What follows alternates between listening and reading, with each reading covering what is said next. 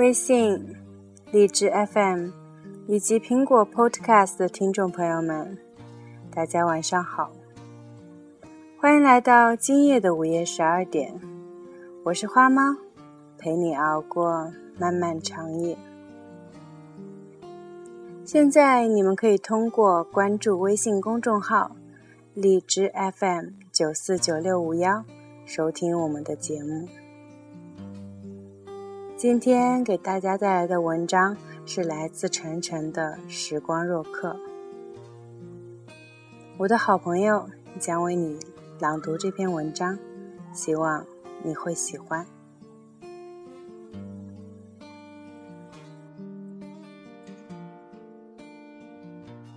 我开始发现自己和别人不一样，是在5岁那年，准确地说是在1990年的11月2号，那是一个起风的星期五，天气有些阴霾。早晨起床时，妈妈让我多穿点，因为今天开始要降温。那天早上一进幼儿园，我就因为和一个名叫孙宇的小胖子打架，被我们的孙老师给抓住了。孙老师是一个很温柔的女老师，那年她23岁，刚从大学毕业不久。那天她穿着一件暖黄色的线衣，梳着一个很好看的马尾辫。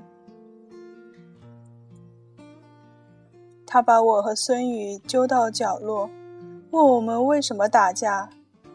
孙宇一脸茫然地摇摇头说，我不知道，他今天一进来就打我，说要找我算账。于是他转而问我要跟他算什么账。我义正言辞地告诉他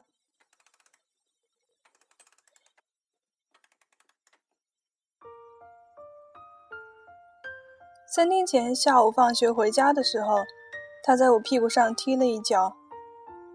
他说有本事3天后找他报仇，所以我今天就打他了。孙老师笑着摸了我的头一下，说，你这孩子可真是记仇呢，小朋友之间要相互友爱。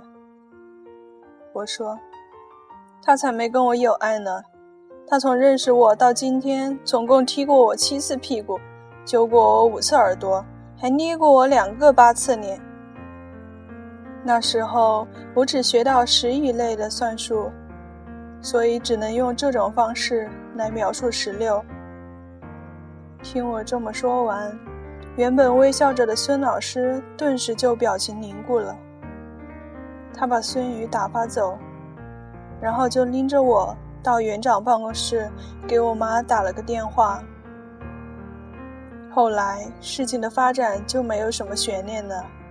他们惊奇地发现我是一个不正常的孩子，我能清晰地记得从自己记事开始的每一件事，每一个细节，细致到每天的每一顿饭吃的是什么东西，电视播了什么节目，什么新闻，天气是好是坏，刮风还是下雨，甚至谁在什么地方和我说了什么话，每一个画面都历历在目。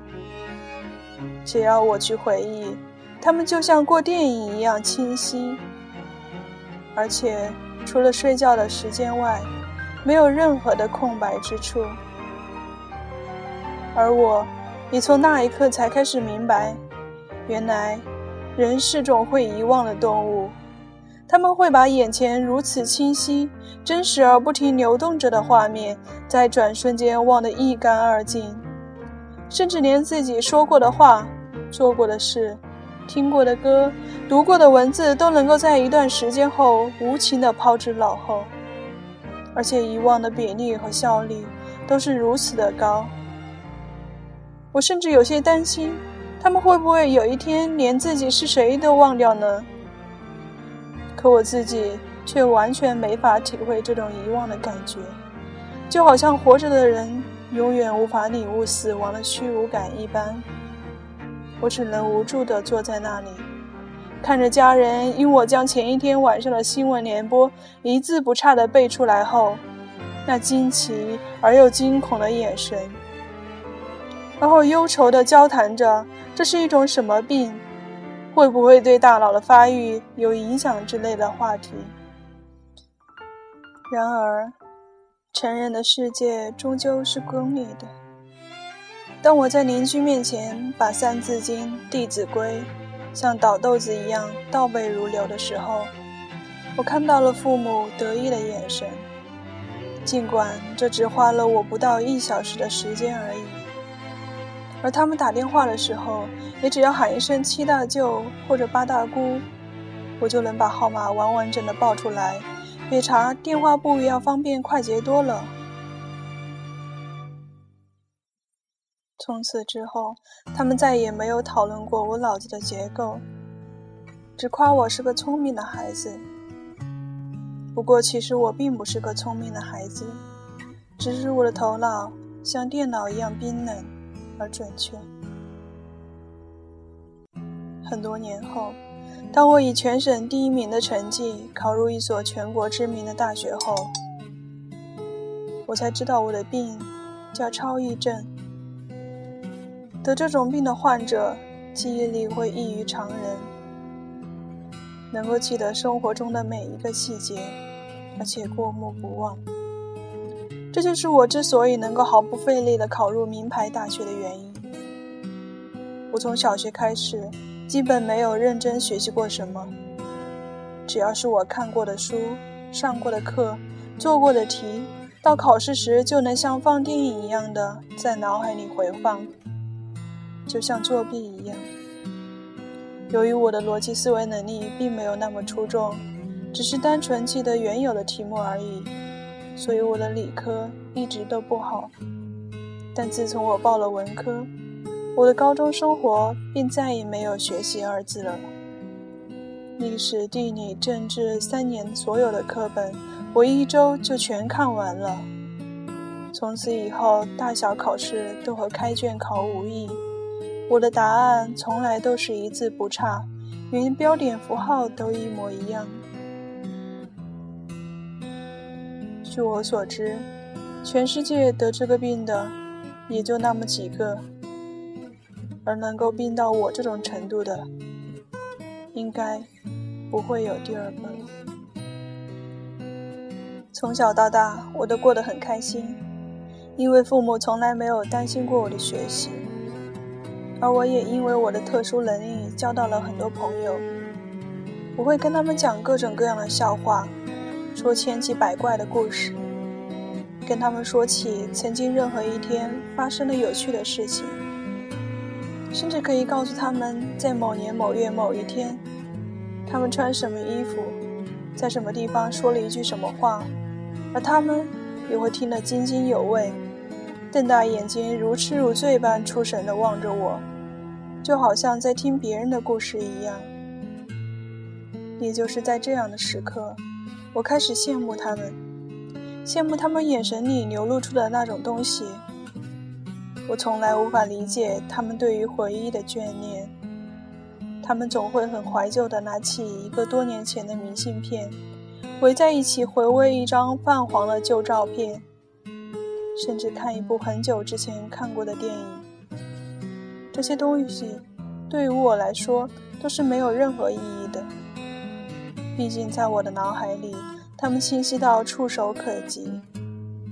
明信片的每一个字我都能默写下来，照片上发生的事情我一眼就知道是哪一天的哪个时刻，而旧电影的每一个剧情、每一句台词，我都能躺在床上闭上眼睛完整的放映一遍。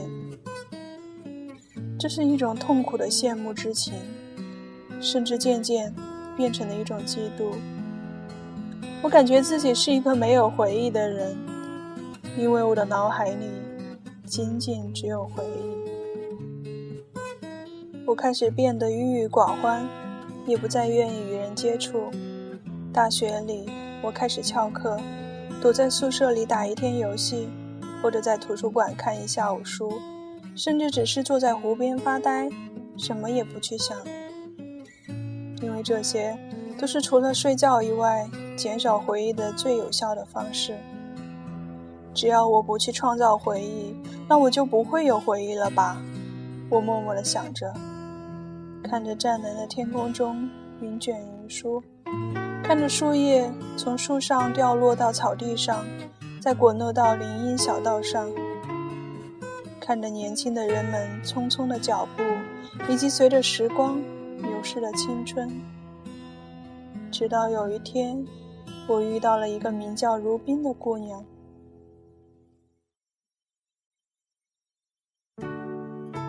那是2006年9月14日，她穿着一袭碎花连衣裙走到我的身旁，问我是不是那个什么事情都知道的人。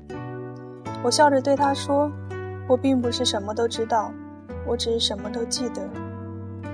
然后她就跟我聊了起来，上至天文，下至地理，我发现她懂得的并不比我少，而且我仅仅只是记得发生过什么而已。他却能对发生过的事情有着自己的看法。你虽然什么都记得，可是记得本身又有什么用呢？发生过的事情终归是发生了，你又不能改变什么。如果你不能有自己的东西，只是像个放映机一样放着那些东西，那它们终究一点意义也不是吗？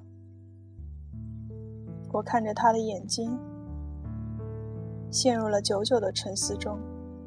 那是一段很长很长的时间，空中有50飞鸟飞过，一对情侣从湖的另一端走到了这一端，远处还开过一辆黑色的小汽车。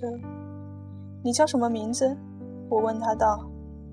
如冰，像冰一样的意思吗？如果你非要这么理解的话。他笑了，他笑起来很好看，就像7年前路过我家楼底时，俯身在墙角看见的那只鸢尾花。我可以知道你的电话号码吗？可以啊，我发给你。不用了，你说一遍就够了，一辈子都不会忘记的。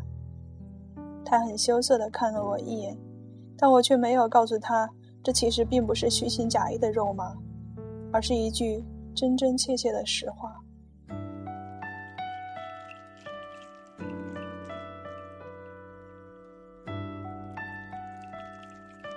我和如冰在一起，总共不过1年7个月18天。那是一段刻骨铭心的日子，尽管我似乎没有资格这么说，毕竟所有的日子在我的脑海里都是如此的平等。但闭上眼睛回想起那些日子的时候，我却又真切地感到他们是如此的特别。我发现自己第一次开始从某段特定的回忆里感到一丝温暖和感动。每次牵我的手，他都会问我这是我们第几次牵手了。我总能一次一次地把数字报给他听，从10到100，再到1000。而我也会在他耳边告诉他，他一共说过几次爱我，每一次分别在哪天、哪个时刻、哪个地点，他穿着怎样的衣服。我们之间从来都不需要什么承诺，他也从来不要我给他承诺，因为他知道我都记得，而且一辈子也忘不了。我们之间也会有闹矛盾的时候，比如我翻他的旧账，说他在几时曾经无理取闹过，或者不承认他翻我的旧账，反驳他那天我其实应该是怎样怎样的。这些都让他出离的愤怒，尽管他知道我不是有意要记他的不好，但事后他总能原谅我，从不会跟我大吵大闹。毕竟他知道对我而言，事情无论好坏都是会深深刻在脑海里，他不想等到几十年后我再把这事提起来。但很遗憾的是，他最终还是没能等到几十年后的那一天，他最终选择离开了我。原因是他无法接受一个我这样的人，我会给他太大的压力，他在我这里必须小心翼翼，不能犯错，不然这样一个残缺的他就会永远留在我的记忆里，无法抹去。如冰走后，我又回归了自己一个人的日子，每天发呆、看书、打游戏、睡觉，把自己关在自己的世界里，与世隔绝。朋友们都来劝我，想给我点安慰，但他们最后却都无奈地走了。毕竟他们也知道，时间会治愈一切，这句话对我并不管用。我不是一个会自动痊愈的人，我的伤口会不停地流血，直到流干的那一天为止，只因为我没有一种叫做遗忘的能力。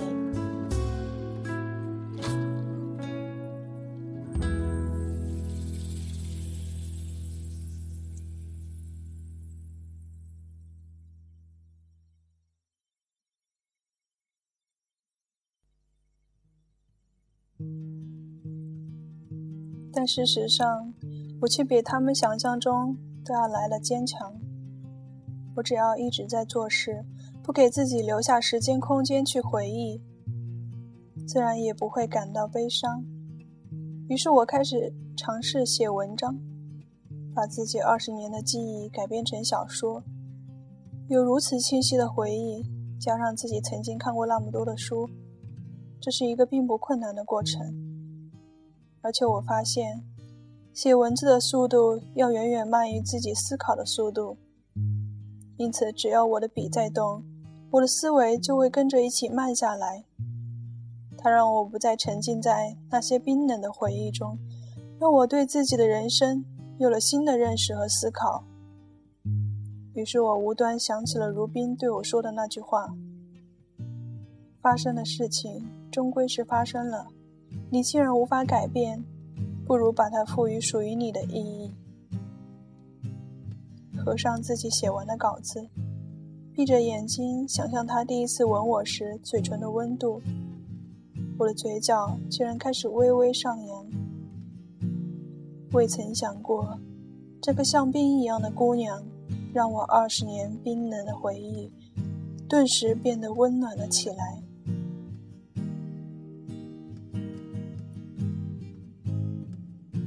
今年我27岁，现在是一名作家。我的书卖得很好，却没有人记得我是一个超忆症患者。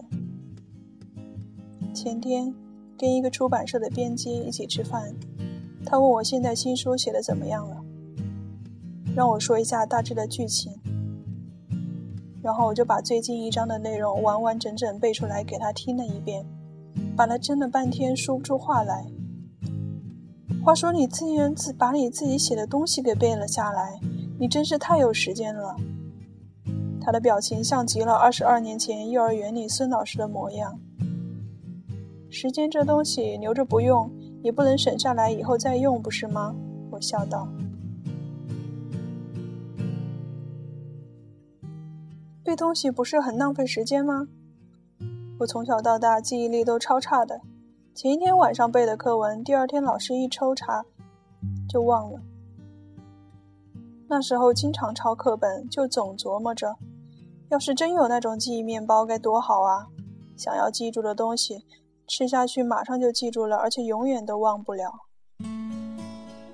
他摇头晃脑地说着，像是陶醉在了自己的幻想中。那要是有想要忘记的事情呢？貌似不用刻意去忘记吧，毕竟没有事情是永远忘不了的。在当时看起来再了不得的一件事情，总有一天你都会什么也不记得了，不是吗？人的记忆力是这个世界上最靠不住的一个东西了。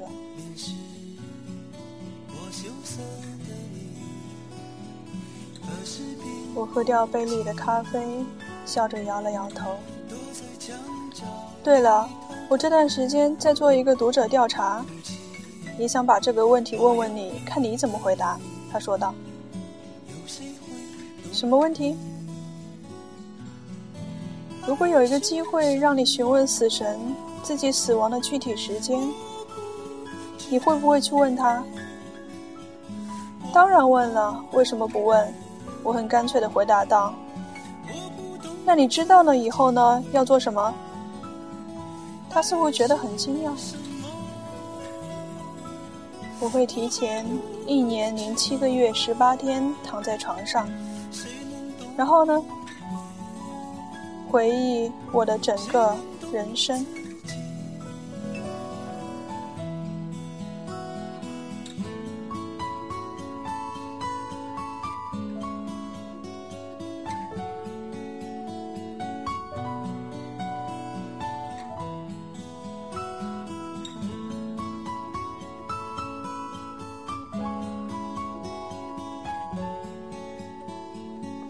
以上就是今天的文章，感谢大家的收听，我是花猫，陪你熬过漫漫长夜。在节目的最后，依然祝福大家有个美梦，晚安。